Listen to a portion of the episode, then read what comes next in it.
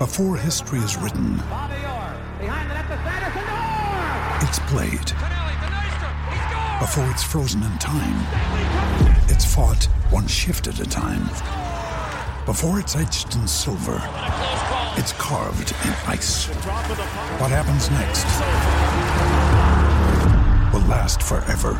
The Stanley Cup Final on ABC and ESPN Plus begins Saturday. With threats to our nation waiting around every corner, adaptability is more important than ever. When conditions change without notice, quick strategic thinking is crucial. And with obstacles consistently impending, determination is essential in overcoming them. It's this willingness, decisiveness, and resilience that sets Marines apart. With our fighting spirit, we don't just fight battles, we win them. Marines are the constant our nation counts on to fight the unknown. And through adaptable problem solving, we do just that. Learn more at marines.com. Flo here with a word that's just weird terry cloth. Who exactly is Terry? And why does he get his own fabric? Did he journey below SPF 50? Fight off some weeds in his daffodils? Hmm. How about a word for everyone? Flotection. Yeah, I just made it up. But I'm not making up how great it feels when me and Progressive protect your new home. Ever think of that, Terry? No. Terry only thinks of himself.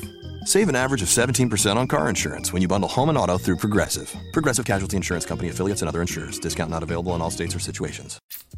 Yo, what up, podcast people? It's the one and only legend of winning, aka Low. That might is that is that is that kind of popping? Is that the new thing? No, that was do? incredibly cringy. I think That we could all agree. Okay, all right. So no, uh, that's not. That's just a one thing. It's a one time. Just you, yo, come on, man. What's the name of the podcast? All right, all right. Oh, damn, you right, bro. Uh, yo, actually, no, no, no. I actually Don't no, have I a do- name. No, no, no. I do. I do. Got. I actually have one. On uh, today's episode of the On Top Podcast, better known as "This Might Be the Last Night." Is that too corny? That's too corny too. What? Only reason, only Lo, reason this why is the worst intro to a podcast, it man. is. What it are you doing? is. And you know what's crazy? I'm not redoing it. Should I redo it? No, we're not redoing it. Nah, because people need to know that you mess up the intros more than No, I and do. the only reason why I'm, I'm saying it might be the last night is because tonight might have actually been the last night we see a lot of legends play basketball, and I'm glad to say that I actually witnessed all of their last nights. But before we get into that, yo, is Agent, Russell Westbrook one of those? No, no, that wasn't tonight. That was Okay, it might, that, might, right. that, that might be tomorrow. But um, Okay. Agent, go ahead and say what's up to the people, man. Hey, I got a lot of I told you so's coming today, man. But should be a good podcast. Lo, I'm not gonna lie, bro. I missed about forty percent of the games going on. I've been mad busy. You know, the birthday, right? Of course. And on top of that, I've just been like really getting ready. Got to head to Orlando in a couple days, but uh, I managed to catch all of the games today except the Spurs game because we knew who was gonna win that one. It should be interesting, yo. Yo, if you guys aren't already, by the way, drop a five star rating or a like or whatever it is, whatever platform you're watching this on. Uh, we need to motivate Legend to winning. He's out here butchering intros and everything. People sending me all kinds of emails, not even just telling me he doesn't know nothing about. Not even now they're telling me he doesn't know how to do intros no more. And it's just it's getting to that point, low. I'm getting a lot of emails, bro, from a diverse pool of uh of viewers, right? Age 14 to 30, right? All kinds of folk. Agent. But yo, I wanna I wanna get started talking agent, about agent one. It's the same, same about five or six people who are telling you this. Two, happy birthday, man. You know. Thank, thank you. Oh my God, Lo, thank you. It means so much to me. Now, as a Not side really. note, I- no, as, now, as a side note, I know you probably don't know this, so I'm just gonna say it. Ironically enough, and I know you probably do know this because I mean it's something we all know. My birthday is tomorrow, so yeah, man. Yeah, Lo, Lo, you don't think I know your birthday, man? Oh, I mean, even if you didn't know, I was gonna make sure everybody knew on Twitter, so it doesn't fucking matter anyway. I'm so opposite of you. I didn't want anybody to know. Oh, you Uh, would have, but you would have got a um, Skype message. In. All I know is that me, me and you, waffle. All of our birthdays are like roughly around the same like week, so Mm-hmm. That's the only reason why I'm able to like really keep in touch with everybody's um birthdays. But yeah, just so just so people don't know, man, you know that's how much Nobody cares, That, that's that's all. how close me and Agent are. That's how much best friends we are. Let me Oh, chill. you're let so chill. cringy. Yeah, let me chill. You're me starting chill. this off with such a high dose of cringe. Guys, if you've made it this far, man, congratulations. Yo, Lo, I want to talk to you about uh, the, probably the most exciting series going on right now. And that is the OKC Utah series. Now, Oh, I so want to start with starting. this. We're starting juicy. We're not even talking about the teams Yeah. that just got eliminated. Oh wow. Nah, nah, nah, nah. Those guys can wait. Uh, I there's a stat. There's a stat. Uh, I'm gonna find the stat. Talk because this stat speaks so much volumes, low. So while I find the stat, just introduce the, the, the series, man. Well, you know, I'm gonna be positive low right now. I found because, the stat. Shut up. Oh wow. Okay. Through the first four games of the OKC Jazz series, Russ's net rating on the court is minus 13. Ricky Rubio's is plus 16. Russ's net rating off the court is plus 12. Ricky Rubio's net rating off the court minus 15. So, I mean, keep in mind that after game three, uh, Russell Westbrook's famous words, I'm gonna lock that shit up. I think that's what he said, right? Which he didn't do as a side note, but go ahead, go. go At ahead, go. all. At all. And the funny thing is, is he didn't even lock Rubio down in game one when Rubio had a bad game. Rubio was just missing open shots. So it's it's not even like they're ever playing good defense on him. It's almost like they're always disrespecting Rubio in an attempt to apply more pressure on the people that they would deem high threats as scorers. But then here we go, Rubio, especially after the criticism of him missing a whole bunch of shots in game one, comes back game two, shoots good from the three point line. And it seems like his turnaround has almost like coincided with the success of this team. So they're up at this point 3-1 and a lot of people are beginning to ask questions because not only is Carmelo proving he's incredibly inefficient and inconsistent, Paul George is inconsistent, and Russell Westbrook is flat out playing terrible right now. I don't care what triple double or stat line he has. He's not helping his team win games. There was a stat at the end of game two, I believe it's game two, where the big three, if that's what you want to call him, uh, shot zero for 14 in the fourth quarter.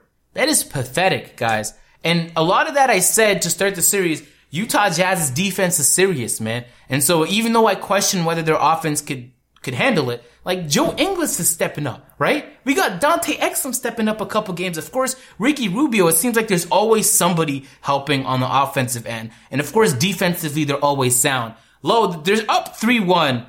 OKC seems to be in a lot of trouble, but they've came back from 3-1 in the past. What's the chances they can do it again? Here, look, I'm, I'm, I'm gonna be positive first. I'm not gonna spend that much time on OKC because we'll, we'll probably go into a little bit more detail about this. Huge props must go to the Utah Jazz. Like you said, defensively, they've been astonishing. Um, even during the regular season when they had a, a full and healthy squad, Rudy Gobert in the lineup along with everyone else, they've made a massive change. If I'm not mistaken, they had a record of 30 and, and two or 30 and five, something like that, which is the second best, which during that stretch, it was the second best record in the NBA, um, outside of the Houston Rockets. Who's best? Houston Rockets, Oh, Houston wow. Rockets. Um, and if you let me finish, you would have heard that. But anyway, they, defensively, they, they've been great, like you said. Um, and, and also, like you said, they've always got some type of offensive, um, outbursts or out, out, um, outplaying someone from individuals. Two games ago, it was Ricky Rubio. Not just last game was it Joe Ingles. Derrick Favors gave them some quality minutes, um, offensively in the first half and made a couple of bu- buckets here and there in the second. But obviously, they, their leading scorer has been Donovan Mitchell, which, you know, I don't, I don't want to keep saying that like I, I thought that Don, I knew that Donovan Mitchell was going to be a really good player because even though I knew he was going to be one of the bigger steals in the draft, I mean, at, at this, at this point, uh, Did of the, you really know that, though? season, no, I did. I, yeah, I mean, I, again, I mean, I, I, I'll make sure I put it on Twitter for you, agent. But I mean, on my video about the, um, and I was definitely wrong about a whole bunch of stuff in my draft prediction video. But this is one one of the things I was correct about. I knew he was going to be one of the biggest sleepers or steals, if you will, in the draft. But at this point, I mean, I don't, I don't think anyone really expected Donovan Mitchell to be a 20, nearly a 28 point scorer in the first round of, the, of a playoff series against OKC with potentially three Hall of Famers.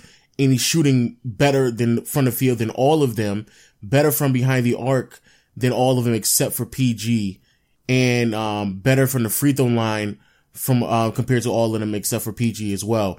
So you know it, that I think that is a part of the Utah Jazz success that I don't think I saw coming. Like you said, Ricky Rubio, he's had games here and there, nothing really consistent. Had one game in game two that was great offensively. And then again, like you said, spurts of everyone else, but they've had, they had to have someone who's consistent offensively. And that actually has been Donovan Mitchell. Um, but th- this team is, um, this team, yeah, I don't think they'll, I don't think they'll beat the next, because the next one it will be the, um, who was the next round? Houston. They're not beating Houston just because I think Houston is a much more disciplined team. So they're not going to make the same mistakes that OKC makes offensively. But this is a team that looks really, really good. And, um, Gordon Hayward looks stupid right now. But, um, we go. I mean, he got injured, but yo, I know, but e- even, even if he was healthy, I mean, this team would have been, this team would have been remarkable if he was here.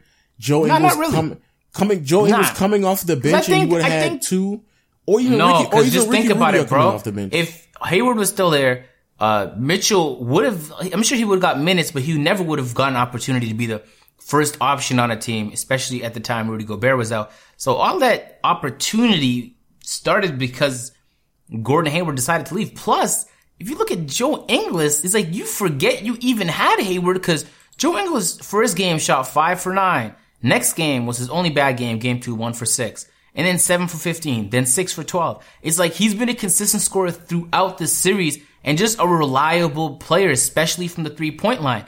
Almost all of his shots come from three, right? And so, uh, in game one, three for five, game two, one for four, then five for 10, five for 11. And so when you have those kind of shooting percentages, you can kick it out. It relieves some of the pressure on Donovan Mitchell. But low, and we're going to talk about the Raptors later, but just to see the Raptors struggle and DeRozan's inability to win game four. And then when you turn on the Utah game, you have a rookie in Donovan Mitchell. Just all the confidence in the world. If you got a chance to see the post game interview, chills were running down me because the crowd was going wild. First of all, I think it's exclusively white people in Utah, but the crowd was Okay, going I'm, wild. I'm, happy, I'm happy you said that too because I was like, I was like, I, I know for a fact, like if I was, that's probably a huge reason why no free agents come to Utah because it was just like, all right, yeah, it ain't, it ain't no black people in the crowd, but go ahead, go, go ahead, go, go ahead, go.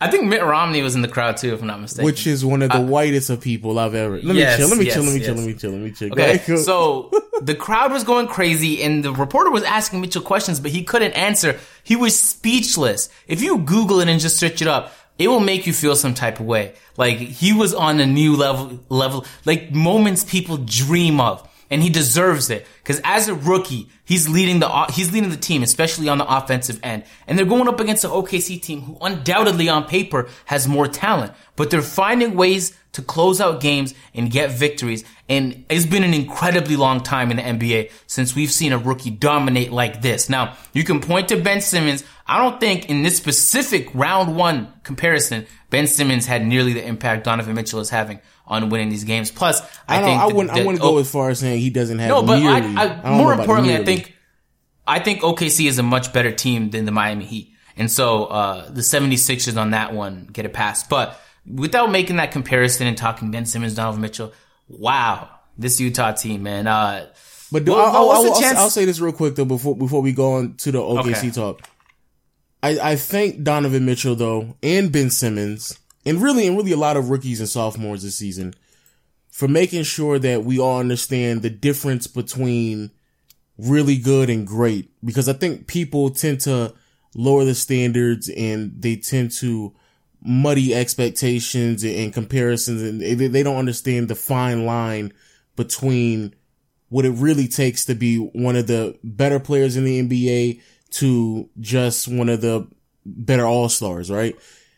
The expectations of Donovan Mitchell, even just removed from the situation that he's in, just, just as a rookie, like if you just want to have it base set as a rookie, there are plenty of excuses and reasons that many people would have assumed would have been valid for him to underperform or be inconsistent in a playoff series of this magnitude, let alone his first one.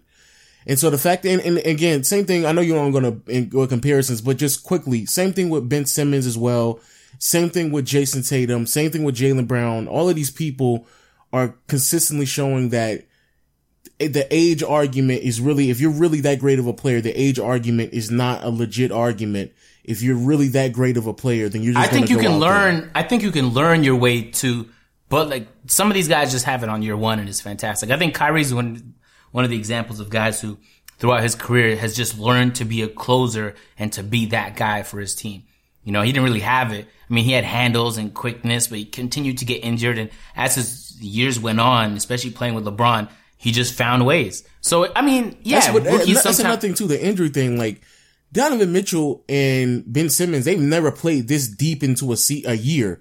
Like the basketball uh, co- at college level, his would have already been over. Like the fact that they're even conditioned pr- they properly to play this deep into like that. That's Nah, ridiculous. but I mean, that's that argument goes both ways though, because they're younger, right? So they're gonna have a lot more stamina. Oh, no, no, no, no. Their- I mean, there's- there's their VO2 max is gonna be higher. No, you no, know, no, uh, no, no, than- no, no, no. There's something actually called a rookie wall. Like they, we literally give it a title in the NBA, like a rookie wall, where you're going to hit a wall just because you're normally not conditioned to play at this stage. I mean, as a rookie, you're not even conditioned. You're not really properly conditioned to play at the professional level, let alone this deep into the playoffs. But anyway, it's still just impressive, and I'm happy that I'm gonna have to start you know, raising my standards again. Cause I think that, I mean, that I think that's only appropriate for what we're watching. And as I raise my standards, agent, we get to move on to OKC. So I'm uh, watching, Jeez. I'm, I'm watching something very, very interesting. And I, I must admit, agent, you were right about this. I was wrong. But you know what, agent, I, I'm, I'm almost getting to the point where I'm okay with being wrong with this.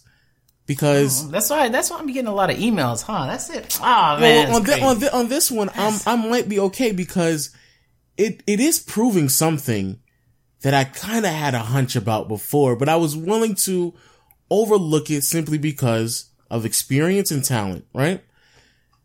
Carmelo Anthony. Now he's trash. Let's, let's get something clear here. Car- Carmelo Anthony. I've never in my life seen, seen someone who has been caked for for like what four or five years now. Because when the, he was with the Knicks and they weren't making the playoffs, or even when they weren't making the playoffs and they got knocked out in the first round, the excuse was Carmelo doesn't have enough help around him. If I'm lying, please stop me, agent. Is, is that was that the was that the argument? no, that's that's exactly what they said, man. okay. So now Carmelo, you're not the first option. You're not the, the second option. Is he the third fact, option? He might be the fourth option, though. Matter of fact, you're not even the third best player on this team. Let's keep it a buck. That is Steven Adams. And matter of fact, Carmelo Anthony, before the season and during the middle of the season, people consistently said, Hey man, you, you, sh- you sure you don't want to come off the bench? Because you look like a bench player right now. You like someone who should be coming off the bench. And, and you know what he did? He did exactly what you just did. He laughed at the idea that he would be a bench player. Well, Carmelo, you, in the playoffs, this is supposed to be the whole purpose of why you went on a team.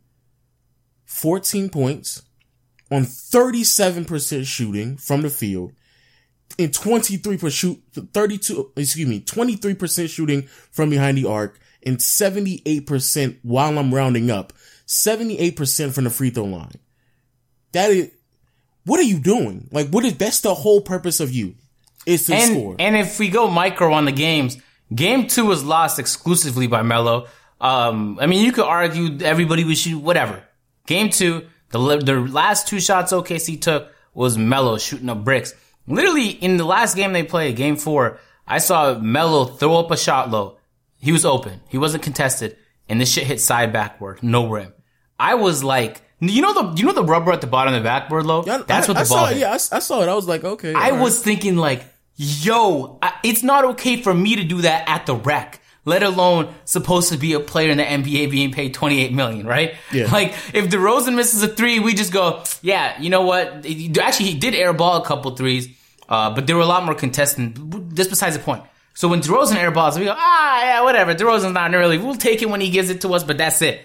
But Melo, you're supposed to be a scorer. He's led the league how many times in scoring? So it's just only what you once, expect o- him only, to only do. once, only once, because he's not that great of a scorer. But go ahead, continue. Go ahead, continue. Okay, I, I think he he is throughout his career, but especially since he went to New York. Is York. he? Is kinda- he? Is he? Or is he just overrated? when he was in Denver, yeah, he was mm, for sure. Not, not really, because I mean, he never has been able to eclipse thirty points a game, nor has he been massively efficient. But go ahead, go keep keep going. You know, because I'm really about to tear apart these. he's never, but I mean, you can say the same for Kobe. Kobe's never been massively efficient. Mm, But a Kobe. Kobe got over thirty points. He's at got least, over- at, yeah, least three, at least three. I want to say at least three times in his career. And on top of that, when it comes to Melo, no one is even expecting him to pass nor defend. So if you're, I mean, because I keep hearing this as well, because this is just one of those terrible arguments as people tend um continue to lower their um standards. Carmelo doesn't do anything else but score, really. So if you're if you're thing, saving your Lo. energy for offense, why are you why are you shooting 37%, bro? That is Okay, ridiculous. Here's, here's the the last thing I want to say about the series. I I knew going into this that there was no way a team as inconsistent as OKC could beat the Jazz.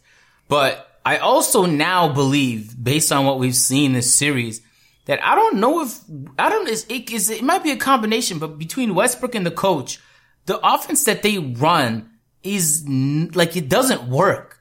When when you had KD on your team and Westbrook, you might have had and Harden, you might have had enough talent to pull off the shenanigans and the ISO that they think is gonna work against one of the best defensive teams in the NBA. But it, it's not working. You're shooting inefficient. The ball is not moving around. And you could you can make arguments that they're missing Andre Roberson and but even last year you guys were blaming him for your playoff losses. I was just about to say the exact missing- same thing. OKC fan killed killed me because literally last year it got to a point where Roberson was pointless on the offensive end, so much so that they were hacking him. That's how bad he was last year. And he I was remember just he missed missing some clutch free I was about throws, he was just and everybody started to blame him. Yeah, exactly. Yeah. So I don't want to hear that Andre Roberson's not here, and that's why. Because now you have Paul George, who is much better on offense, and also I think an equally as good defender. And so it's just fascinating to me that a team like the Jazz, who doesn't have the paper and the talent and the names and the, the brand deals, can just come in here and just play so well against a team that you would expect to win. Uh, and I think a lot of it spawns with Westbrook. I don't know if you saw, Lo, uh, KD liked a post some on Instagram about somebody. Uh, somebody basically said that they believe that Westbrook is the source of a lot of OKC's issues, and KD liked it, and people were going crazy saying he's so unprofessional, and and, and a lot of it I was like, Well, Yo, one, I saw. I saw, I saw you and B Souls go back and forth on Twitter. B- did you hear what B Soul said about it? I was like, he he was criticizing Kevin Durant for being unprofessional, and I was like, yo, he liked the post, man. I don't Like, even, he he, but go apparently, apparently he did it on accident as a side note, but Okay, whatever. Even, people were saying because KD liked the post that KD said this and this about it so unprofessional. You you left him like this and now you would do this to him? And I'm like, first of all, he didn't say shit, right? He liked the post. Second of all, listen, I'm at, I'm as mad as you that KD went to Golden State and ruined the parity in the league. But yo, lay off the salt a little bit. KD is allowed to have opinions. I'm tired of everybody badgering these players every time they come out with an opinion that they don't agree with. Cause then next time they're gonna Marshawn Lynch it. They're gonna Greg Pop it. And they're not gonna talk to the media. And so everything you're getting angry about, all these players are gonna start giving you dry answers like, oh, so what do you think the reason you won the game is today? Oh, well, you know, we put the ball in the basket. We just did a good job. To-. You're gonna get those answers from now on. If you guys don't stop overreacting about the smallest shit. I thought that was crazy. And I was, I was just thinking to myself, like, first of all, the comment I think was, had a, a hint of truth to it. Yes, Westbrook is an issue on the team. Undoubtedly, right? He's a great player, we understand. But when you're shooting that inefficient and you're the team leader, yes, that is a problem. And so even if KD liked it on purpose or on accident, I just, I was so frustrated people actually believe that KD wasn't entitled to an actual opinion. I'm mad Golden State wins every year too. But damn it, man. I was just, I had to uh, empathize with KD for a bit. Like, I would hate, no, I'd love to be KD, but I'd hate to look at social media after a game and just see people badgering you for the smallest possible thing. And then you think to yourself, yeah, listen, I'm keeping all my opinions to myself from now on. So he's going to store it for 20 years, low, and then he's going to come out on ESPN and tell the story like Shaq and Penny, right? He's going to come out and then maybe 20 years from now it'll be interesting about the dynamic and they might come out like Shaq and Kobe did and they might be disappointed how things split apart, right?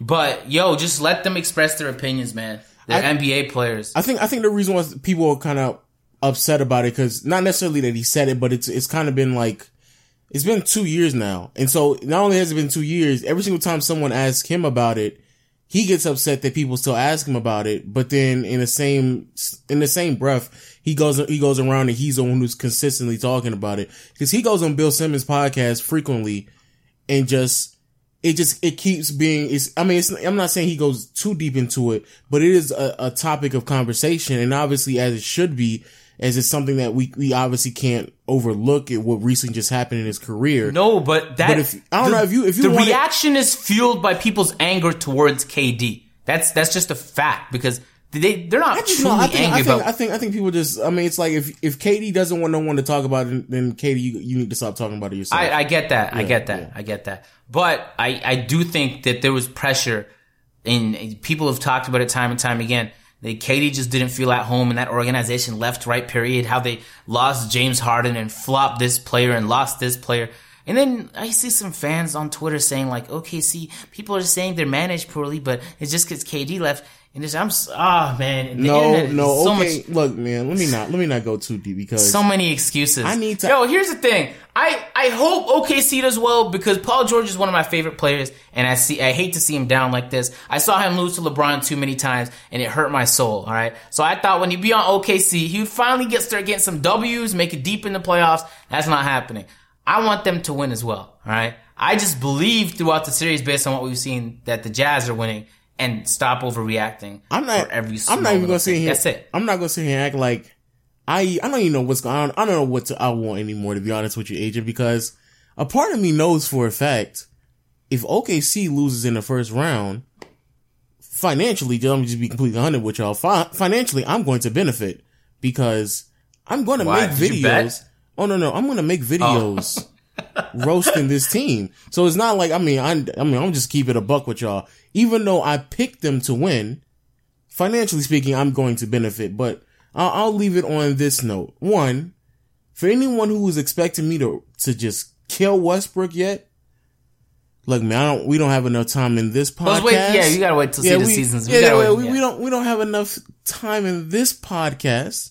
And also when it comes to um Billy Donovan, again, we don't have enough time and we might have to literally make a separate podcast for that day. And when This it might comes be to it. We've been talking about this for 30 minutes. and when it comes to OKC, oh no no no, trust me, it's going to be a, a it's going to be a good little second. And when it comes to OKC as a whole, like an organization, Sam Presti as a GM, trust me, when I all of this stuff has been, uh, let's, let's just say hypothetically speaking, I've been spending the last three months gathering information just in case they lost in the first round of playoffs. Whoa, you are. that is the most hilarious. Oh, wait, petty I'll, I'll, I'll say this. I'll say this too. For people out there who, who think that I'm just going too hard, last year I uploaded a video ex- exposing the whole triple double argument to Russ and calling it overrated. Westbrook fans got so upset that they flagged my video for. Did they really? Yes, they flagged my video for um what is it called? Um like um bullying or whatever. Like that's I'm dead serious. And it, I had to, I was forced They're to really passionate fans. I- like I the only to- more passionate fan base is the Heat. I think. No, no, no, absolutely. Probably Kobe fans. And I literally had to, I literally had to take that video down just because of them. And so, because of that, I've been walking eggshells around the whole Russ argument. So, I'm gonna, I'm, I'm gonna wait because, Yo, I have a YouTube contact. You could have just asked me, bro.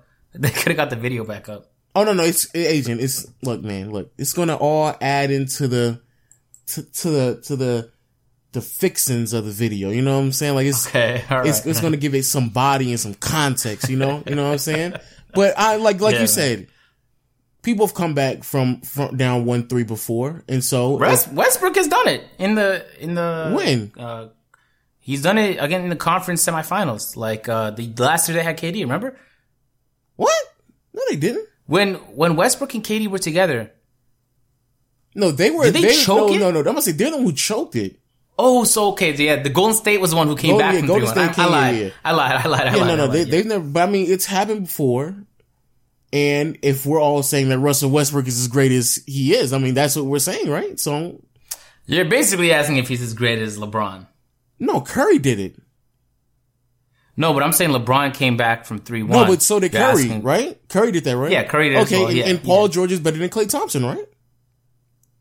I don't know about that. I, I'm happy you said that, agent. But look, we don't have enough time. Uh, we don't have enough time. Hopefully, Russell Lois- Westbrook gets Lois' enough. mind is rushing with dopamine just by the thought of just uploading this video Look, here. look, he, he's look, thinking about. hopefully, Russell Westbrook gets triple doubles in in what three consecutive games? Because if that's the case, he's going to win all of them, right? Because that's the whole argument, right? so hopefully, he gets those those triple doubles and they win. But until then, I will not. I, I am not going to publicly or at least harshly criticize Westbrook, the organization, or Billy Donovan just yet. But if they do, oh, y'all really gonna want, y'all really, y'all really think I'm, y'all, y'all gonna really think I'm, I'm a Westbrook hater. Y'all really gonna think that. Yo, uh, I was at my, I was like, it was like six months ago. I was at my brother's house and he tried to argue that OKC's management was great. And I like, Stop I acting. didn't Whoa, whoa, whoa. Let's let's not act like I, I I wasn't the first person to really question OKC's management, and you doubted that. I because because at the time they still had KD. lost him too, man. So like, yeah, you got to start asking questions at that. But I didn't even I didn't even know where to begin to start telling him like, no, no, they how much how much players do they have to? Anyway, that's besides the point. If it was any uh, other organization, they it would they would have been they, they any everyone should be questioning it. Any other organization, you should be questioning it. What's up? It's Justin from the Drive and Dish NBA podcast. When I was in eighth grade, I switched from wearing glasses to contacts because I liked playing the game of basketball. And ever since then, I've had to deal with getting contacts, which takes way too long. You have to sit in the waiting room for a really long time. It always kind of smells weird in there. That all changed when I found simplecontacts.com. You show them a picture of your prescription. You pick the brand of contacts that you use. You put in your address, and they're on their way. And so much cheaper than going to a doctor every single time you need contacts. Took me about 15 minutes right before I left for work, and we're gonna save you $30 off your first order with them at simplecontacts.com slash almighty. Or use the enter code almighty at checkout. That's $30 off your contacts at simplecontacts.com slash almighty or enter the code almighty at checkout. Just remember, this isn't a replacement for your periodic full eye health exam. They only do a test that makes sure your contacts are going to give you 20/20 vision. They don't write completely new RXs or examine eye health. Okay, uh, yo, we're gonna uh, switch it up. We talked to Coolum. I think that was the most interesting series going on right now. Uh, so if, I wanted to start off with that one. Low, I want to talk about my Raptors, man. Since we last talked, the Raptors Oh, were up oh, two one. Now is it's another one. This is another good one right here. yeah. So I want to see what you think about this. So I, I of course, I watch all my Oh, Raptor games. You, want me- gotta I'll, here, I'll, I'll, I'll just tell you. I'll just give you my my hot take, right? I'll just I'll give it to you real quick. Okay, Raptors. Let me let me introduce it. Raptors two two. Uh, DeRozan shot like ten for thirty two or something horrible. Uh, and it seems like consistent theme. Anytime DeRozan doesn't feel like he's getting calls, he gets emotional, and then the team starts to move downhill. So uh, I don't know why. Like you don't get calls, okay. You're not LeBron James. You, know you're not as good as Marcus Smart when it comes to flopping. You just gotta let it go. But it gets the best of him, and then he starts to flail his fists, and then the team slowly starts to miss more and more shots. And how do you let the Wizards close you out in a game four where you could have took a three one lead? So I'll, I'll, I'll switch it to you, Lo. It's a tie series right now, man. How you feeling, bro? Hey, I'll, I'll give I'll give DeMar DeRozan and Kyle Lowry credit. Game three, they actually played pretty good um, together, um, which is No, they didn't. Yes, they did. They were down by like twenty all game. No, no, no. I'm talking about those two. What I was about to say is that the the rest of the team unfortunately didn't show up for that game. Because I, honestly believed that is a game that y'all probably should have pulled out be, just because both Kyle Lowry and DeMar DeRozan played well with with with one another on the floor, which is a rarity because normally one is playing great and the other one isn't, which is what we saw in in Game Four. And, and this is, you know, I don't I don't want to overreact too much, but when you're trying to make the argument that you are, or even not even really an argument, when you're trying to make that next step into greatness and push, push this level of expectations, not only amongst yourself, but making sure everyone else in the league knows that we are the real deal. Game four is something that you have to win because if you lose that game, as we all know, the series is now tied up and now you go back home in the same outcome that you basically had entering the series where it's, it's almost just everyone is on an even playing field yet again when it comes to the um the record amongst the two teams. And and DeMar DeRozan and really just the whole idea of not being able to just close out in the fourth quarter cuz y'all y'all y'all n- nearly like was it a 10 point deficit from y'all I think y'all scored around like I don't, y'all didn't even score 20 Which points. game? In game four, y'all didn't even score 20 points in the fourth quarter. No, And actually, the, Raptors were leading most of that game. No, no, They no, no, no, no. Just, just the fourth quarter. I'm looking at it right now. Yeah, y'all, y'all only yeah, scored, they lost the lead in the middle of the fourth, but you and only scored they weren't able to 18 get it point. back. You only scored 18 points in the fourth quarter to Washington's 26. DeMar DeRozan was nowhere to be found in the fourth quarter. Step back threes. I, I was like, what, what are you doing? What, what are you doing right now, DeMar? So, and I understand he was frustrated, like you said, not getting to the free throw line, but that is, that is a game you have to close. You have to close that game. And when you start to recognize that DeMar DeRozan, and, and again, like these, these are just expectations. DeMar DeRozan is not a defender. He's not too much of a playmaker. And so if all you're asked upon to do is to score, that is something you have to do consistently. That's it's not just DeRozan though, because in that game, even Kyle Lowry was making so many. Like John Wall got two posters because Kyle Lowry would refuse to sag off him. He would pressure him, and John Wall just explodes by him, gets a quick little blow by animation, and attacks the hoop. And, and I'm just like, why are you playing John Wall that close? Do you think he's gonna shoot the ball or something? He hasn't done it all series. So I don't understand why he was going over screens and fighting to almost like harass. He, I think he was trying to get into his head more than anything. Because if you watch the games, Otto Porter does a lot of flopping and he, he reaches and he's super, he almost plays like Lance Stephenson, but not as aggressive. And so that frustrates players like DeRozan. You're like, yo, you're not calling any foul calls. He keeps hitting me on the arm. And so I think Lowry was trying to reciprocate that, but every time he did, John Wall would just walk right by him. And then it's a breakdown, and then you got to rely on rotations. But if the Wizards make smart passes, they'll get the bucket. I was about to say, And so it, time it was and really- time. it was a breakdown and like Bradley Beal was just killing y'all. Like Brad, Yo, Bradley Beal was making I- almost everything. Like he was ridiculous. So, Lo, I want to ask you about that because I do think the Raptors will still win the series, and uh, I think Game Three was fine. Game Four was reminiscent of last year, and that got me worried. But I was watching the game, and the more I watched the Wizards play, because I had to watch them the last two weeks of the regular season, because I forced myself. Okay, they're not really an interesting team to watch. They have a bald-headed Gortat pretending like he's he has a Polish hammer every time he dunks a basketball. Right? is Bradley Beal better than John Wall? Because what I seen in this series, and I put out the tweet. Mm. I, I tweeted out. I said, no, no, no, no. Let me, let me, let me, let's stop this right now. No, he's he's not better than John Wall, but he's better than he what shows up more consistently than John Wall. he, he's better than what people give him credit for because before even this season, the idea, and this is the reason why I just don't like ball dominant guards like John Wall because they, they tend to take away way too much credit from other players like Bradley Beal, who can create his own shot, who's, who was consistent but with or without John Wall this season. And so many people just assume that, oh yeah, Bradley Beal, all he does is stand in the corner or all he does is rely on John Wall to give him open looks when that's not the case because Bradley Beal could create his own shots and get whatever he really wants on his own. and really well. He was not only hitting contested threes, but he was creating his own shot. He was finding his way to attack the hoop, making good cuts. And I was just thinking to myself, Paul, I mean, John Wall continuously keeps having, like, he might score a lot, but in a lot of these games, he's just wildly inefficient. And Bradley Beal was in a lot of foul trouble. In fact, he actually fouled out at the end of the game. And, uh, I think it was, it was a bad call to foul out. Uh, it was, it was a very odd situation how it happened, but he got incredibly furious. And I just thought to myself as I was watching the game, like, yo, Bradley Beal is carrying this team. He's making the big shots. And it seemed like John Wall was the second man all series long. I can't, So I, out can't, I can't say second man. I just think that they're they're playing different roles on the team, but they're No, both for this series, for this series But specifically. I, I, I don't still know. know. I think they're both equally important, though.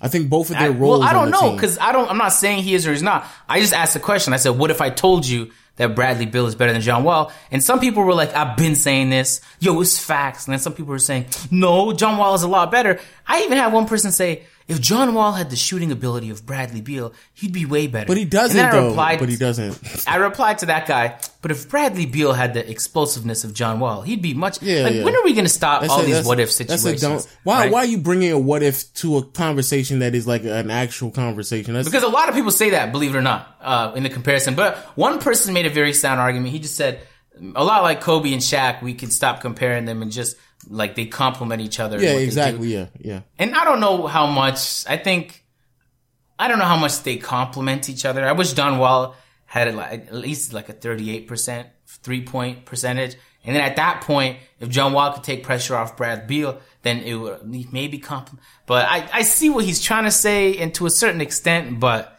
I don't know. I, I thought it was a good question though, because it's not. It's not as obvious as it once before, where John Wall is a 90 overall and Bradley Beal is like the 84. Yeah, it, but that's like I said before, it, it, it comes across as if John Wall is more important to the team simply because he just handles a ball more often. But I mean, you have to have the proper floor spacing for John Wall to be productive because he's an inefficient shooter, especially as further away he gets from the rim. So he needs the spacing to attack. And the, yeah, this, okay, this is the part that I want to say. John Wall needs the spacing to, to attack to the basket.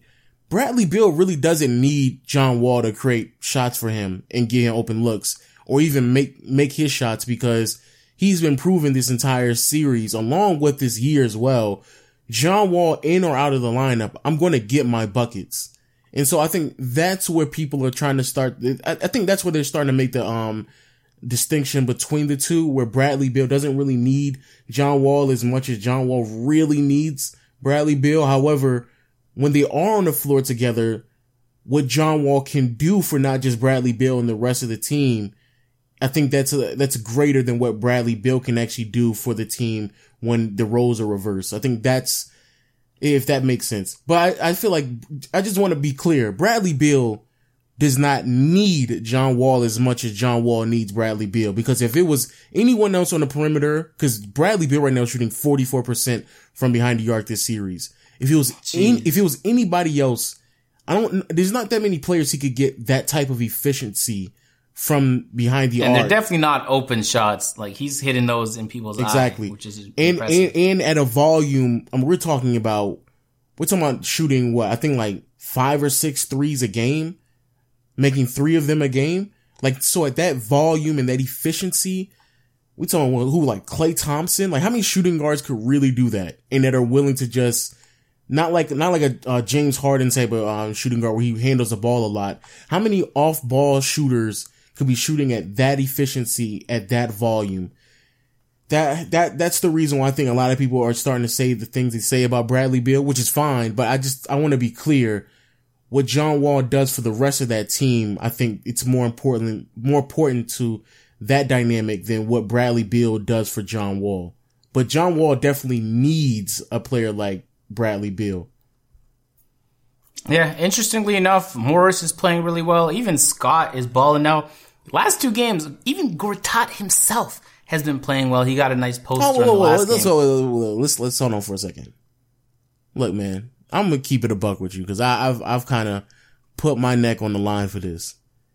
Your team better win. Let's let's let's, let's get clear. They they will. I mean, Let- they almost let's- lost let's the Pacers a couple years ago. I know, no, couple- no, no, no, They'll- no, no, no, no, no, no, no, no, no, no. This is a new year, right? This this has been our both of our arguments. Yeah. So yeah. we can't really utilize other arguments or other years for what the standard is this year. DeMar DeRozan, he just he just has to. I mean that that is the point of being put in the conversation of one of the next. I mean, he, I don't think he's really a top ten player, but even if you want to say towards nine, the number ninth player to fifteenth, there has to be some level of consistency when it comes to scoring, especially if you're not But even players like defender. James Harden don't show that, or even Westbrook don't show that, but, right? Oh well, Westbrook. I'm, I'm really starting to. I'm really, really starting. To, but we okay. We're not going to talk Westbrook. But James Harden, he he facilitates, and that's something that Demar doesn't do. And James Harden is a much better three point shooter as well, which is something that Demar doesn't do either. And so, even though I get what you're saying on the defensive end, yeah, I get that part. But they just have other responsibilities.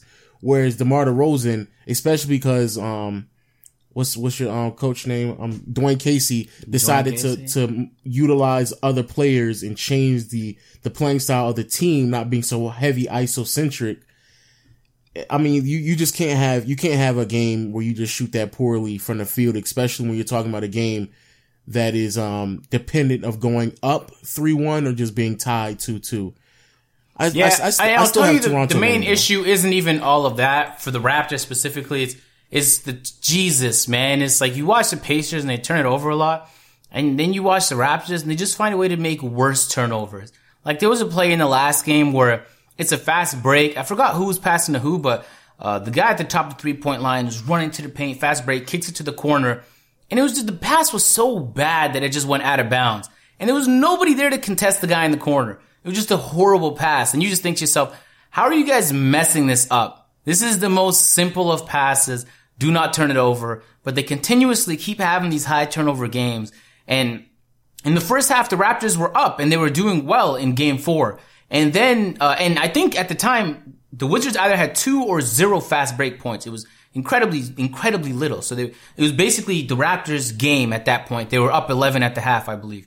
And then next thing you know, they start to turn it over like crazy in the second half. Then you get John Wall running and Bradley Beal gets these hype plays. And then, uh, and then Oubre flops and then gets a call and the crowd goes crazy. And then there was almost a fight. I don't know if you heard, like Morris was shoving refs and shit in game three. And so it's a pretty intense series. And now the crowd is involved and you're playing away and you just officially fucked yourself. And I'm just thinking to myself, how are you doing these unforced turnovers?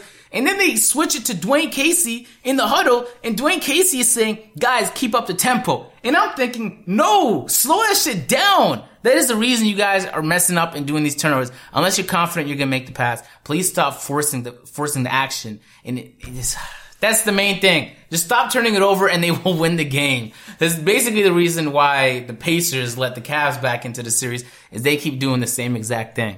So, uh, it'll all depend on that. The Raptors are back home for the next game, which is tomorrow.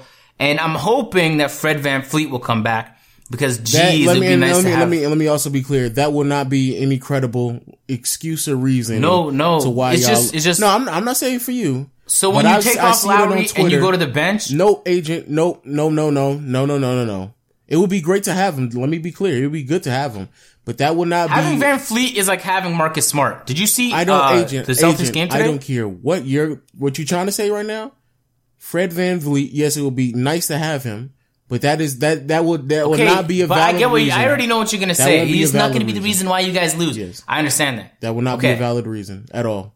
If Celtics not having Marcus Smart was also not the reason they lost, but being having the option, especially since uh, Dwane Casey likes to go deep in the rotation, to instead of going defense with Delon Wright, to go offense with Fred VanVleet, especially when they're running dry and they're turning the ball over, to have that option, VanVleet, the guy, the man himself, would be nice. So we've seen, in, and we'll switch it up from here to talk about Marcus Smart and the Celtics actually won their game. I believe they're up three two up against the Bucks. So first of all, shout out to Khris Middleton. No one's talking about him, but he's playing fantastic this say series. just eh, that's another one. So I guess we can say Brad Beal, Klay Thompson, and Khris Middleton just just stroking it. It's unbelievable. Yo, pause, but yeah, Yeah, pause, like pause, he's pause. like shimmy hook. Like I'm seeing him do fades from the high post. I'm thinking to myself, what are we watching right now? And then he hits an incredibly clutch three point shot to bring the team back before Thon Maker, of course, loses the game. So, uh, Lo, I want to "Of get your take on this. I had,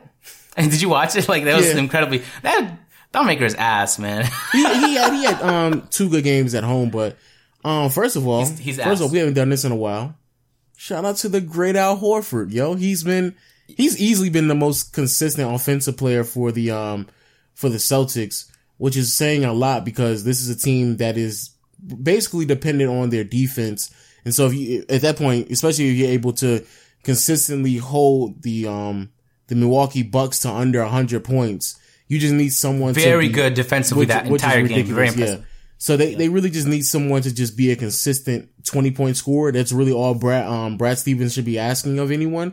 And Al Horford has been really one of the more consistent ones because Jayson Tatum had a really bad night tonight. But, um, Al Horford, just, you know, he's, he's a great Al Horford. I, I really don't have to say much of anything else. But like you said, um, Marcus Smart coming back defensively, you could immediately see the impact that he had still there was certain uh certain shots that he took that it was very questionable and a consistent theme with them is that they they go on these stretches where and it's it's starting to become pretty massive stretches where offensively they just struggle so much so. And a team with just a significant amount of talent on their roster may be able to may be able to make up whatever um lost in points that they had within the game and that's what basically what's been happening with the, I think it was game one when they went into overtime and it happened tonight as well where Happened twice tonight where they had major droughts yeah, of four it- plus minutes. It's just, it's just th- that, goal. that right there. If you're a Celtics fan, I mean, if you're a Celtics fan, you probably really don't care that much because, um, Kyrie's out and so is Gordon Hayward and you're, you're assuming that that is something that will fix itself. But as of right now, that's something that's kind of concerning. Um, but I mean, I mean, I, I don't think, I mean, my, my expectations for the Celtics went down just because obviously Kyrie and, and Gordon is out. But then on, on the Milwaukee side is there are just certain stretches where they are just I don't know how they even operate. Like the first, I want to say the first quarter and a half, it was just egregious. They only scored 15 points in the first quarter, um, last game, or I guess this game that we're referring to, game five. And then they consistently struggled. If Giannis and Khris Middleton aren't on the floor, they either space out the floor or create for everyone else. It just makes it pointless. And, and the coaching is just terrible. The rotations are just off. Like I don't, I don't know how that team can't function properly just in spurts, especially when Boston gives them multiple opportunities to come back offensively. That, that, that is the, that's the most frustrating thing about that. But again, like I said before, cause Giannis really didn't, he had moments, but, and I understand he was trying to do this game cause he was getting, he's trying to get a lot more people involved. And like Brogdon shot one for five, Eric Bledsoe five for 15. But I think Giannis should have been a little bit more aggressive earlier on and try to find his way into the lane. But the problem is that it's so obvious that he can't shoot. So it just shrinks the floor in the half court setting. And when you're dealing with a really smart defensive team like Boston, regardless of how freakishly athletic and, and tall and big Giannis is, even he's at a massive disadvantage. So it's going to be interesting moving forward though to see how this team coaches against, um, the Celtics and vice versa. But uh, uh, for a team that has this much talent, it, it, really shouldn't just be three players contributing. Uh, that that's ridiculous. Eric, Eric Bledsoe should be disappointed in himself. You can't Eric Bledsoe uh, saying you can't be going around t- saying I don't know who Terry Rozier is. The, the nigga that's dropping the, yes. the dude that's dropping you off right now. That that's who Terry Rozier is. The dude that's outplaying you. That that's who Terry Rozier is, bro. So the Celtics in uh, in this game, latest game, shot 14 more field goal attempts than the Bucks, and that came from a combination of things like the Bucks were just out rebounded. It came from turnovers, of course, but when you look at the Bucks, if you just looked at numbers and never watched the game, you think they were playing well. But when you actually watch the game, you see a lot of the offense. It, I know we just criticized the Celtics offense, but geez, man, this Bucks offense. And I don't want to start crediting the Celtics defense more than I want to criticize this Bucks offense. Outside of when Khris Middleton is making things happen on ISO or Giannis is just running off a pick and roll and taking people right to the 10 or throwing it up to the big man. Like there's really nothing ever going on. Like at least when a player like Ben Simmons, you know can't shoot the three ball begins to drive, not only is JJ Redick, sorry, uh, you have Covington, Belinelli, all lined up just praying you guys leave them open. This team, you would assume has a, like, not as like, of course, I think 76 shooters are a lot better, but Khris Middleton has been playing fantastic. Uh, you have Malcolm Brogdon, who's been great from three. Uh, you can even argue I can't, I can't say he's been great from three. I can't say that. No, no. Uh, well, he's a he's a good three point shooter, but it, it really just seems like the top two players on this team are just trying to do all they can to lead the team to a victory and, and yeah, I guess it comes down to coaching, man. Or maybe it just comes down to Celtics defense. Whatever the case is, it just seems unlikely that this Bucks team is going to come away with a W.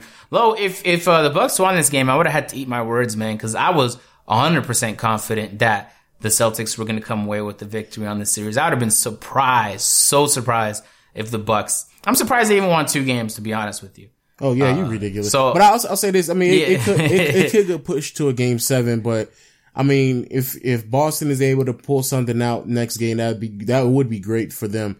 Um, but game five, just so people get understanding, like Agent said, the turnovers and rebounds, the, the, the gap between the two weren't significantly big. It was just simply put, the Buck shot 37% from the field and 20 Woo! and 27% from behind the arc, 70% from the free throw line.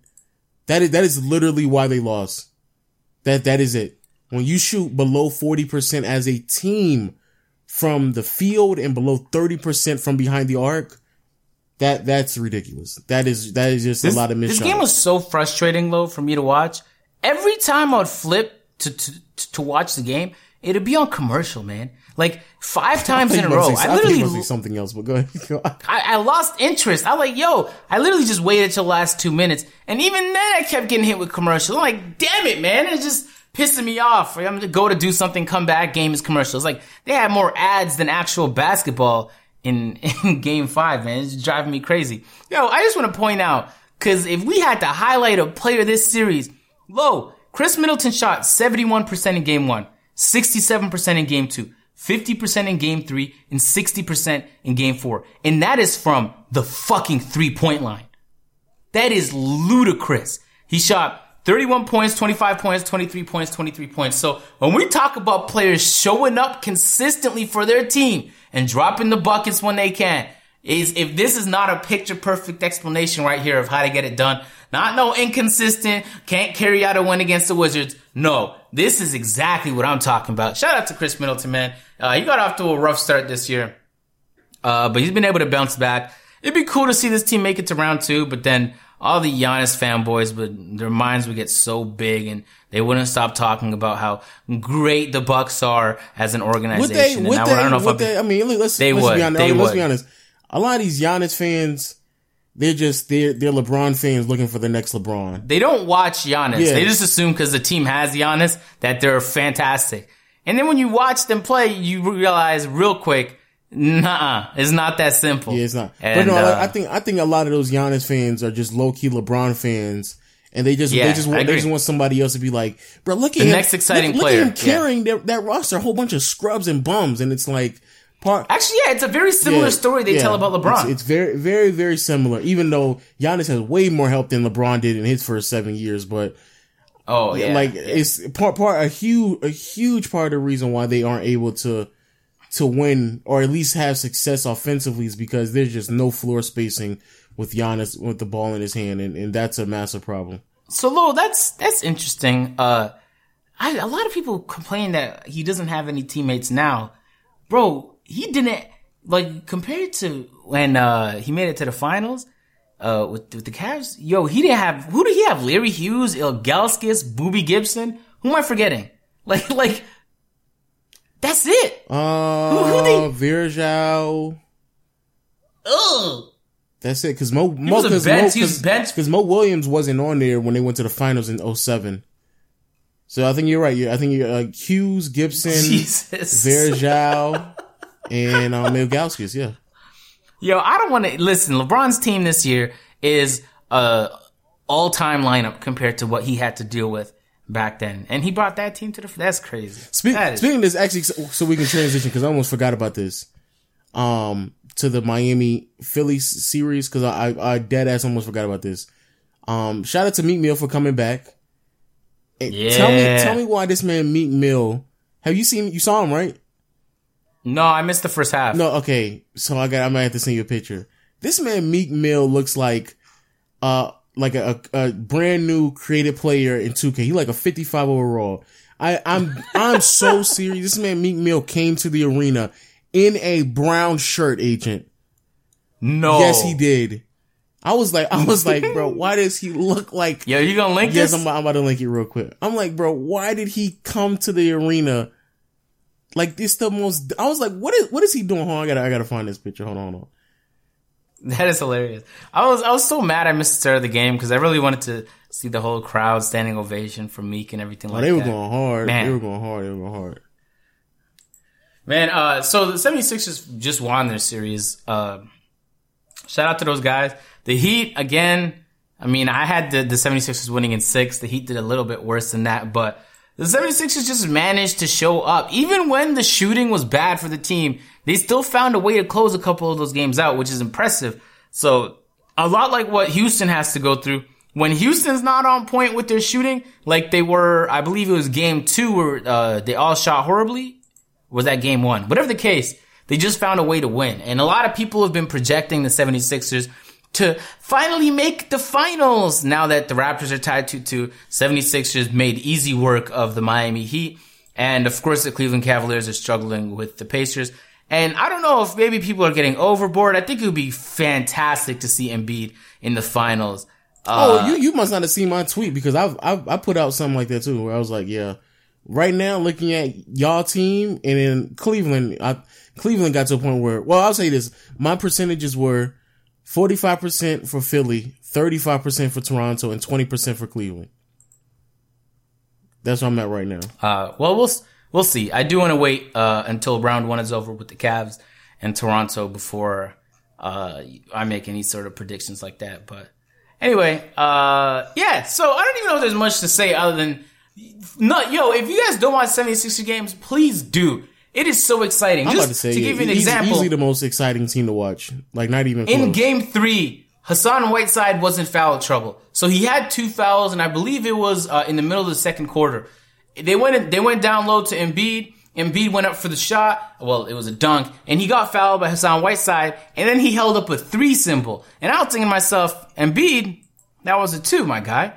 And then the commentators brought up that he was mocking the fact that Whiteside had three fouls and he was gonna have to sit down. And I thought to myself, God damn, the Embiid really gives no fucks. This guy is taking massages low on the court. This man usually this like man was eating a chicken sandwich before the game. I was like, bro, what is he doing, bro? I just said that. you know how much you have to disrespect your opponent to eat a chicken sandwich before a basketball and game. then it, didn't, it didn't look like it was like a healthy one. Like he went to McDonald's like with a wrapper. Yeah, yeah, yeah, I was like, yo, he's bugging right now. Yo, if, if, if the only way he can make that worse if he ate a taco. If you eat a taco before a basketball game, oh, you're just praying. You're praying that your stomach doesn't blow up, man. All that running. You gonna have to take the most massive shit mid game. Yo, he did show up in a brown shirt. He showed up in a brown shirt, bro. He looked like that a, is, he gained weight too. a 55 overall. Note he ain't getting obviously he ain't getting no haircut or nothing like that. I'm like, bro, come on, Meek. You can't look like that in your first appearance, but he really didn't care. But I hope, I hope we don't hear shit from Meek until he just drops the album out of nowhere. That would be crazy. uh, Wouldn't that be crazy? I guess. Yo, but shout out, shout out to the um, the uh, not the Celtics, excuse me, the 76ers. 76ers. Yeah, 76ers, um, great win. I think when I looked at Miami, I, there was a couple things that I liked. Um, Justice Winslow, um, especially Jay Rich defensively. Kelly Olynyk looked really nice this uh, series.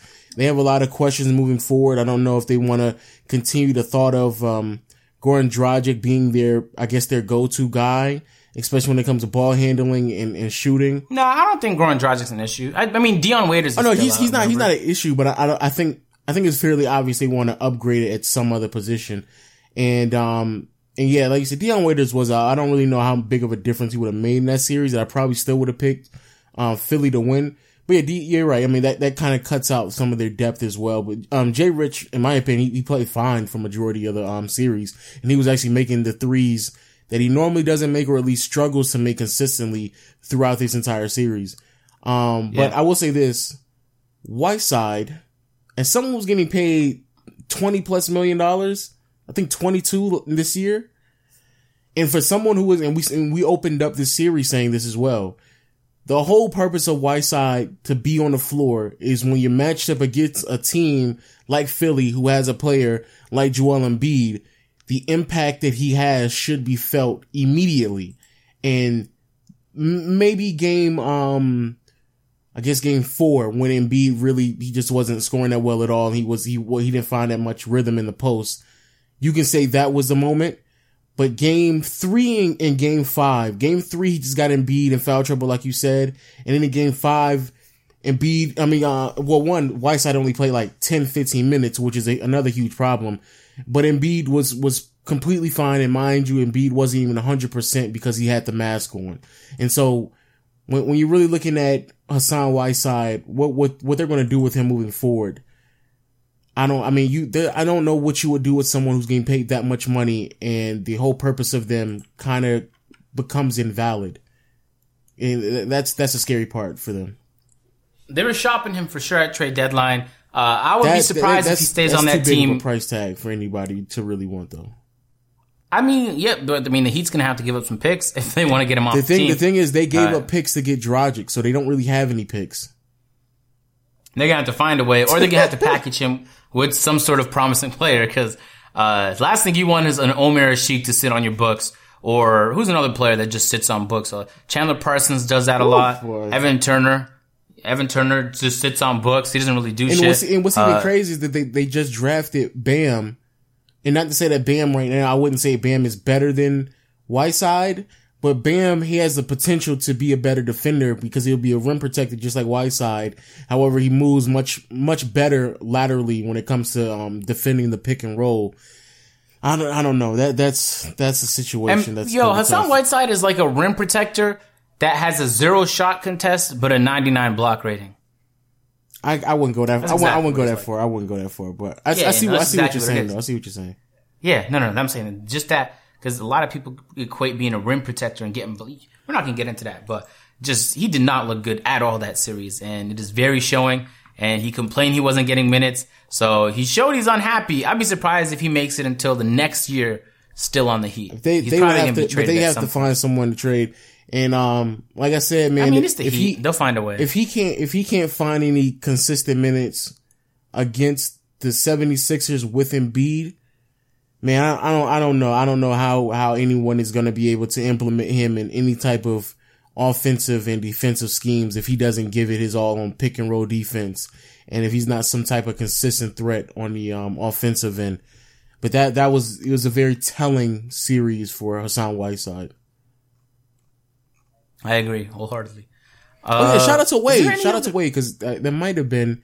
I mean, it's not clear yet, but some people Nah, are saying. there's no way that's his last Yeah, season. yeah. I I don't. I don't think it is either. But some people are saying that that might actually be his last game. So if if it is, shout out to the um, I in my opinion, the third greatest shooting guard of all time. Okay, you might have been pushing it there. Am I? Am I? I mean, I don't. I don't. I, I don't mean- think. I don't think. I don't take. Um, I don't view Jerry West as a as a shooting guard. So, uh, in my opinion, Why not? I don't, to me, is I think it's very obvious he was a point guard. But I mean, if you think that Jerry West is a point guard, I mean a shooting guard, then I guess you can debate him and um, not even really debate. Wade would be the fourth best shooting guard of all time at that point. But I don't know. I think I think Jerry West is a point guard. All right, uh, that's that's the whole different story. Lo, uh, I don't know. I don't even want to go into this series because I feel like it's incredibly relevant. But the Spurs managed to win a game before, of course, tonight, making it close, but getting knocked out by the Golden State Warriors. Gives time for Curry to get back. Uh, I think, I believe it was Klay Thompson. Somebody was asked about Curry's injury, and they basically said, "We're hopeful he returns, but uh, they're not expecting it." So there's a good chance that Stephen Curry might be out for the first few games of the series against uh, who's your next opponent? Pelicans. Is it the Pelicans? From my from my understanding, So- Steve Kerr said that they, they're not even really anticipating for him to come back until the conference finals. And I don't think they need him to come back, to be honest. But uh, I- I even if they don't have far- I can't go that far. But go ahead, go. even if they don't have Curry, I do believe that they will win by five against the Pelicans. Oh man, that's that's that's kind of tough because I know because we've just seen the Pelicans destroy the Trailblazers, but uh, I don't want a lot of people to forget how dominant this Golden State team is, and that's without Curry. Like, if we just forget they had Klay and Draymond and they just had KD, I might still have Golden State winning. Well, But tell me, not tell me, if they, do if they- they don't, if they didn't have Klay Thompson and Klay. Draymond, and it was just KD, Yes, yes. no, no, that's now Um, see that, now that, now that's that's that's no, that's ridiculous. Nah, That's nah, ridiculous, nah. I, is this I, as as much as I would love somebody to eliminate Golden State? It's fun to watch them play, and they're probably gonna find a way to make this series look like a cruise. Like the Spurs are no joke. I mean, I know they ranked the seventh seed, but just barely. Pretty much everybody between seed three to seed eight was just separated by a couple games. So they made the Spurs go away like it was light. Work. Ah, no, I, I can't say that. The last three games, It- the last mean- three games are, were relatively close. But I mean, what I'm saying is they found ways to close out the same way Philadelphia made Miami look like light work, as they just found ways to close out. But I think the Spurs are a really good team. I mean, granted, they don't have their best player, but they're coached by the best, and they have a lot of talent on the team outside of Kawhi Leonard. And uh, to do it without Stephen Curry, Lo, uh, what do you have? Who do you have winning, and by how much in in the series? In in this series, or are you talking about the next one?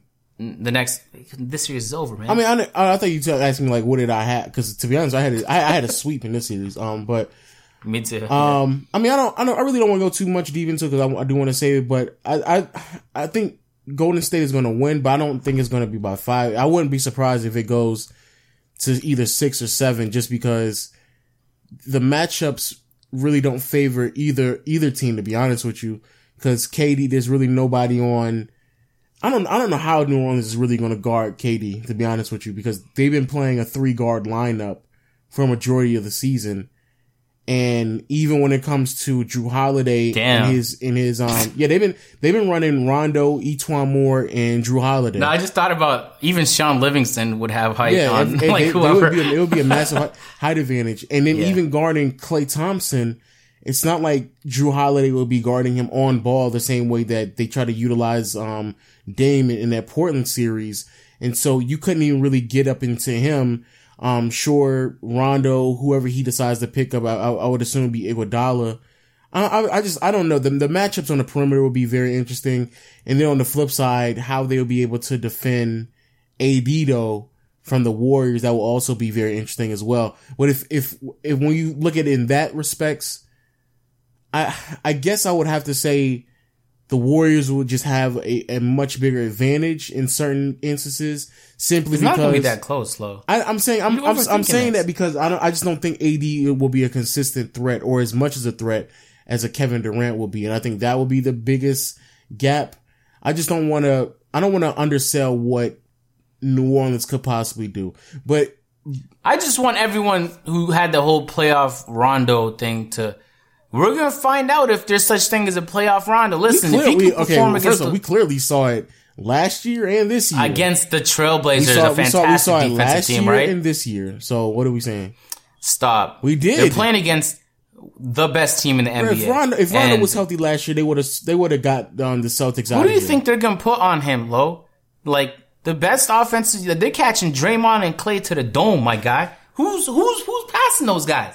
Like they have such an elite suite of defenders. It's insane how stacked one team could be. It infuriates me, but it also makes me happy because I don't know why. Don't, it's just exciting to see that team drop people off. But then I'm like, yo, stop doing it. It's boring watching the same team win. So I'm conflicted, of course, but I, there's no reasonable way I could possibly expect the Pelicans to, without Curry, Come on, man. Lo, you giving them too much hope right now. Six or seven games, man. Maybe six, but seven is out the question, my guy. I just that is not just, happening. certain matchups I, I don't I don't necessarily know how because I mean because at point they they Stop. they run Stop they're doing the whole matchup running, thing, but man. at point Don't- at point they're running Iguodala and so I don't know how that's going to favor them especially because if you're putting Iguodala on the floor you're giving up spacing so then even on the other hand it's not like Rondo's not going to be necessarily. I mean, Iguodala, shoots threes like Rondo shoots that, that's threes, what that's right? what I was about to say. You're, you're gonna it, it, it then it kind of evens out with him and Rondo.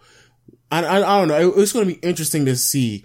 And also, I think Kerr is just a better coach than Gentry, and so I think that that also favors the um, Warriors. I still have the Warriors winning. I just think it's going to be a little bit more interesting than I think you're giving them credit because um JaVale McGee definitely not guarding no Anthony Davis.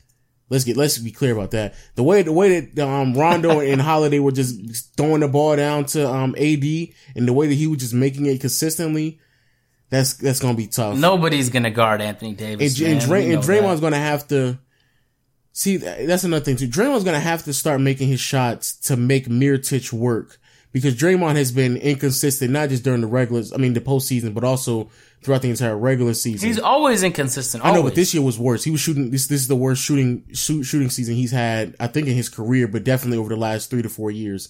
And so, if, if he's not able to make Miritich work, I I don't I, I don't know. I have to I have to look more into it. But um, I, I do want to say this though uh, about these Spurs. Um, again, you pointed out it's still very interesting. No one's not really talking about it. This could possibly be the last year of the dynasty because Popovich. It's not clear if he's going to come back or not. Kawhi Leonard, uh, there's been a lot more talks of trade rumors, and then you got Ginobili and Parker who might have played their last season as well. Um, shout out to LaMarcus Aldridge, 30 point outing in the last game of, of the season. Uh, and I think that Aldridge and the turnaround he had this year is, I think, I think it does wonders for his, his, um, his career, especially moving forward, his, his ability to kind of shift into whatever he needs to become. And, um, I saw a good, uh, a good, I guess, I guess some good effort from Murray on the defensive end that I liked. And, uh, Patty Mills offensively was still bringing it every now and then, but the rest of the team, I don't, I don't know. It's going to be interesting to see what they do moving forward because they just don't have enough pieces to really keep, keep the dynasty and legacy, um, pushing for another decade or so, especially if, um, especially if Kawhi isn't there. And that, that's going to be interesting to see what they do next. Yeah, uh, that it might be the first time in my lifetime where the Celtics have been a bad team, uh, objectively speaking. So I mean, I mean, every time I've I've doubted them, they've managed to pull it together. But this time, I think they're dealing with a new set of problems, and we'll see if they can bounce back from it, like the Lakers have, and rebuild a team that has all this kind of potential. The and no, I was say the. Lakers really still ain't bounced back. We still we just waiting and hoping. I mean, yeah, that's what the cap space is for, right? Don't get into that Lo. You can be, but we don't really need cap space. Nah, now's not the time, man. Uh, so I mean, what else is there to talk about? Of course, there's the Cavs series. The Cavs tied things up two two. I don't really want to even talk about this series because I feel like we covered everything. Not much has happened aside from the Cavs closing out a game uh, since then, which by the way is big because they're back at home now and they have an opportunity to go up three two. Which, if they cannot take advantage of, would be a tragedy. Yeah, that that, that But- was that was a blown opportunity from Indiana, especially because that um that game came down to the to the last quarter. It wasn't like that was a blowout or anything like that. The um Pacers still had an opportunity to capitalize, and it, it's it's amazing to me how um how Cleveland is basically running the same defensive scheme over the last two to three years, which is double off the pick and roll and double um off of the um uh, entry post um entry They don't. entry They don't the double post. off the pick and roll. They just do a really hard hedge. No, they no they they're Most of they're- the time. I mean, some most of the time, but no, they're doubling because the big man returns to his guy. I no, mean, no, they no, don't no, do that. They're they're doubling Oladipo. They're forcing the ball out of Oladipo's hands. If you in this specific series. Yeah. Yeah. But that's not exclusively off pick and rolls. They just do it for no reason sometimes without a okay, pick I, and roll. I, They just I see what you're saying because they did the same thing to PG last year, and I remember they they won their last game because it works. which is, that, that's the point I was saying. I'm I'm pissed off that there is no team in the East who hasn't been able to a just prepare themselves for the same the same defensive scheme, and b how there's no no big men in the Eastern Conference that's versatile enough that once the pick and roll is set and then the defense collapse or doubles or blitz hard, how there's no big man that's understanding like, oh, like you remember last year when they did the same thing to DeMar and Valanciunas would just dive to the basket and just leave DeMar hanging. It's the same, they're Yeah, doing the yeah, same yeah. thing. And I'm like, they've been running the same defensive scheme for two years now. Like, how have you not been able to grasp how to play this? I there's so I think there's a me. good reason it works. Any inexperienced team like uh, the Raptors or the Pacers, anytime like you let them play in their element, like they're gonna do what they do best. And for the Pacers, that that means like you know Oladipo dropping buckets, and if you're a shooter like Bogdanovic, it means making your shots when you get the wide open shot. But when they apply that pressure, I remember what it did to the Raptors. The second Lowry and DeRozan started to get double teamed, they began making panic passes, started creating some turnovers. It changed the tempo of the game. And so you're just forcing them to make right decisions. So what we saw in game three was every single time the trap was set, they were making the right decision. And then Bogdanovic was just being left wide open with the three point shot. And so in any situation where they're figuring out your trap and it's not working and your rotations are bad, you have to stop doing it. And that's the reason they lost game three. But in plenty of games, it does work. But in but in, but And see, so- but in game four they fixed that and they were leaving Thaddeus Young open a lot in game four. Which if you're Thaddeus Young, if if you're not making shots, my guy, just start driving to the basket. I don't know why Thaddeus Young was like, "No, I'm just staying in the corner." It's like, bro, you I mean, you can knock him down every now and then, but like they, they were yeah they, they did fix the rotation. I did like that because Bogdanovic was left way wide open way too often, and they fixed it. And then and it was Thad Young, which might be the recipe for for um success, leaving Thad Young and Lance Stephenson.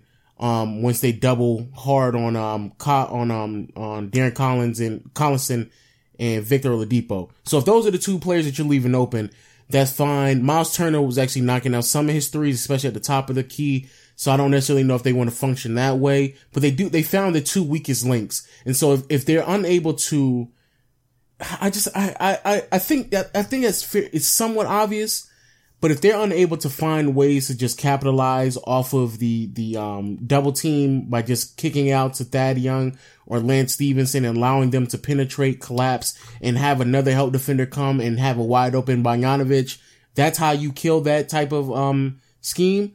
But if they can't do that, then I, then, then, then they're going to lose a series. And the only reason why I'm saying this is because it's still very possible for the Pacers to win. Let me be very clear about that, which is crazy. But they, they have to execute much better than they did last game. That that was just unbelievable what I saw. Right. Uh, and we'll see. I I hope just for the sake of parity that the Pacers come out on top, underdog wins. Uh, it would be tragic to LeBron's career for sure. But the same way I kind of want Golden State to lose. It'd be nice to see something different. But to be honest, uh, it would also be nice to see LeBron versus Embiid or LeBron versus, you know, like all those matchups we're looking forward to seeing that we haven't seen before. Either way this way goes, to be honest, I don't really care anymore since Paul George is no longer on the Pacers. Lo, I want to, I want to talk to you about this, uh, Houston series, uh, before we finish the podcast, man. So right when we thought the Timberwolves had a little bit of hope, man, they kept it close in the first half of game four. Chance they could tie it 2-2. Of course, the Timberwolves choke it. Uh, not only does Wiggins shoot 5 for 14, Jeff Teague shoots 1 for 7, an excruciating 14%, but they combine as a team for, say it with me now, 16 turnovers to Houston's 6. And so you're, you're basically fueling the team that lives and dies off the fast break. And it resulted in a massive run. Rockets got up to a huge lead and then they just rested all of their players at that It was, point. it was, a, it was There's a no historic run. They scored 50 points in the third quarter. Wow, insane. So That's- that was- that was- Imagine how bad your defense and, has to and I be. think, Lo. I think Harden had, I think like 20, I want to say, let me, I'll double check. But I think like 20, I think it was yeah, 22, 22 in the third quarter out of that 50 point. That, that, that's, that was ridiculous. And like you said, they just rest them in the fourth quarter. Like it was like, all right, we, oh, we've won this game. And then they just like, we're, we're going to just sit down. To allow, uh, to allow So- 50 points. I, and I was watching that game. I was like, pa- part of it was like, finally the players that I was kind of questioning in their ability to knock down their shots, like Trevor Ariza and, um, Eric Gordon. They were much better from, from the field that, um, that game. And obviously James Harden was knocking them down too. But some of it was just like poor rotations, not getting back on defense. Like you said, the turnovers were there as well. And on the offensive end, the, the, um, and I, I guess we can say this is the problem with Thibs as a coach. The, the Timberwolves just got to get in their sets much quicker. They, they, I mean, like, there are just so many advantages that they had in this series, especially with Towns, and they did not take advantage of it. And they just got to get in sets much quicker, and they have to be able to recognize they did uh, the mismatches easier. But I, I guess a, it's a growing season for them, but they, they have to have those sets and, and get into them way quicker than they did this whole series. Yeah. Oddly enough, uh, Derrick Rose had more minutes than Jeff Teague and Andrew Wiggins that game. Finally, we see a game where Karl-Anthony Towns, uh, Jimmy Butler and Wiggins get the types of, uh, shot allocation, just the field goal attempts you'd expect those players to have. Uh, anyway, we, we, we seen this coming. I, I, somehow, for whatever reason, I didn't give the Rockets a sweep. I said the Rockets would throw at least one game because of horrible shooting and the Timberwolves will find a way to win. So if the Rockets do close the next game and it is at home, so the chances are they will, uh, I would have been right perfectly with my prediction on this series. So that'd be fantastic. Of course, uh, Wiggins, my Canadian brethren, I always hope like, you know, they kind of pulled it out, but the Rockets made it through and it's honestly going to be a fantastic matchup when they play Golden State in the Western Conference Finals. So hoping Curry gets healthy for that. Honestly, I think that's the series that everybody is most looking forward to. Yeah, I, I hope so too. But um, I don't know. I just I just wish that um I saw a little bit more from Towns and Wiggins, especially Towns this this series. But you know, I, I guess So they is. fought to make it in and made no noise when they Yeah, did it. that, that, that's the yeah. I I guess so. I just I don't know that, that this team has so much talent. I don't know why they're struggling this much, especially because if you just look at the way that Houston struggled, especially from the three. I, I there's there was at least two games that were winnable for the um Timberwolves, and and the fact that they're at, at least not Yeah, tied. I mean, they, this series could could have been tied. The fact that it's not tied, that's pretty disappointing on on their end. But at least they didn't get swept, you know, because it definitely was a team. At least, at least Denver didn't beat them in the last game. yeah, that man. that too. you know they they got to take the trophy home of getting dismantled by the Houston Rockets. At least they got that. So on that note, Lo man, I think we ran through all the series. Uh, that's that's really all there is to talk about, my guy. We could close out with the highlight players, man, and by the time we get on for the next podcast, we'd have seen the finale, likely of the Jazz uh, OKC series, the Rockets the, Timberwolves first, the series. first round should be done because we don't we're not gonna record until what Saturday.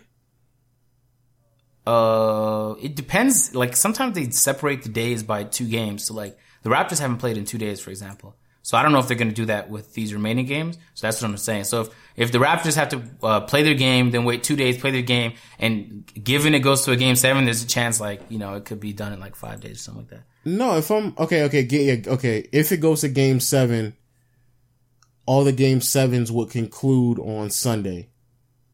If if Jeez. so, yeah, that that that's what it would be. Yep, I'm looking at it right now. Yeah, I see it. Um, Interesting. Yeah, it is interesting. Um, but uh, highlight player of the podcast, uh, I'm, I'm gonna have to give it to my man Donovan Mitchell. Actually, no, I'll, I'll, wait until they either win, win or lose a series or whatever. I'll, I'll give it to the um the winners of the um of their series. Uh, so I'll give it to Ben Simmons and um Embiid. Both of them played great. Especially Ben, Simmons, his impact on that team is is obvious, and I, like the fact that he's been able to be consistent be very calm, smart for a player who is uh, not a shooter. He's been able to still find his way around around the um, defense and being able to probe in when he needs to and and be able to just read on the fly. And Joel Embiid very active and aggressive and being able to draw those fouls and um, pulled off a, a win that many people were expecting. But looking at the, the the way that a lot of teams have been underperforming this year, especially um, some of the excuses that certain players have made for others, especially if you're a rookie. I mean, that, that would have been a, a easy excuse to why you were quote unquote inexperienced. Um, but still, man, yeah, sh- shout out to them for, for performing well. Also, shout out to Prince Prodigy, man. Your team lost. your, your, your team lost and you told me to save that tweet as if like Hassan Whiteside was going to do anything. So yeah, shout out to Prince Prodigy. Miami lost, bro. I just thought of a fantastic video idea during the podcast. I definitely have to write it down.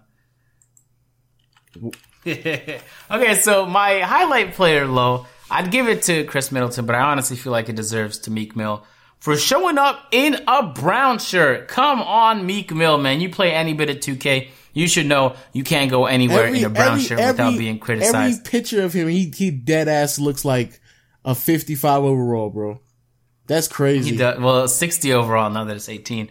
But yeah, dead ass, 60 overall, Meek Mill. So I'm actually literally inspired by this. I will now at 4 a.m. Lo hit up some folks and yo, Lo, are you down? I'm about to hop on with uh, oh, Benny. absolutely not. And we're about I'm to about run to some go to 2K. sleep.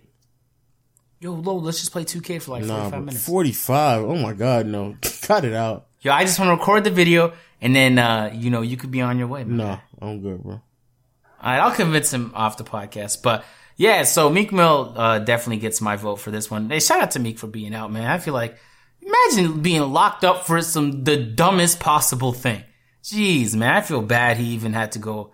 Ah, what a horrible situation. His sad thing is, is like he had it good compared to a lot of other people who are doing. You hear those stories of people that went out for life and then they finally got acquitted, and you're like, yeah, really 26 years after he's been in prison, you tell him that, oh yeah, we realized you didn't actually do the crime. Insane. Um, there definitely needs to be more of a focus on that. But yeah, we're gonna leave it on that note, guys. Uh, actually, Lo, this is your podcast, Yeah. so you could do the outro. I don't even know what Yeah, your, I'm, I'm, I'm, the I'm, switch of it it up. Yo, was. shout out to all my podcast people listening to the podcast right now. Like Agent said earlier in the podcast, make sure you rate us five stars. Uh, thank you all for showing us support and consistently watching it. And uh, this has been another episode of the AO podcast, right? Face ass. This is another episode Oh, of the. Off Top Wow, podcast, uh, better known as the final call, man. I really, I, I, I don't think we talked about enough, but if if it is Manu Ginobili, Tony Parker, and Dwyane Wade's last year, that's gonna be tough, man. I might start crying, but yo, peace. No, no, I said it. I said Aw, it ah, first. this I said it first. You saw, you see, how I did that. You see, how I was like talking for a second. Yeah, I and it was did. just like You're a I, snake. I'm gonna just throw it in real quick, just in case. Here's Yeah, Snake. you saw that? Yeah, you- yeah. Let's say you just bought a house. Bad news is, you're one step closer to becoming your parents, which means you're going to start telling your kids to clean up before the cleaning lady comes. Doesn't make sense, but you're the parent and they're the kids. You're going to start telling them that now, too. Good news is, it's easy to bundle home and auto through Progressive and save on your car insurance. And there's your opening to remind them who pays the bills around here. Progressive Casualty Insurance Company affiliates and other insurers. Discount not available in all states or situations.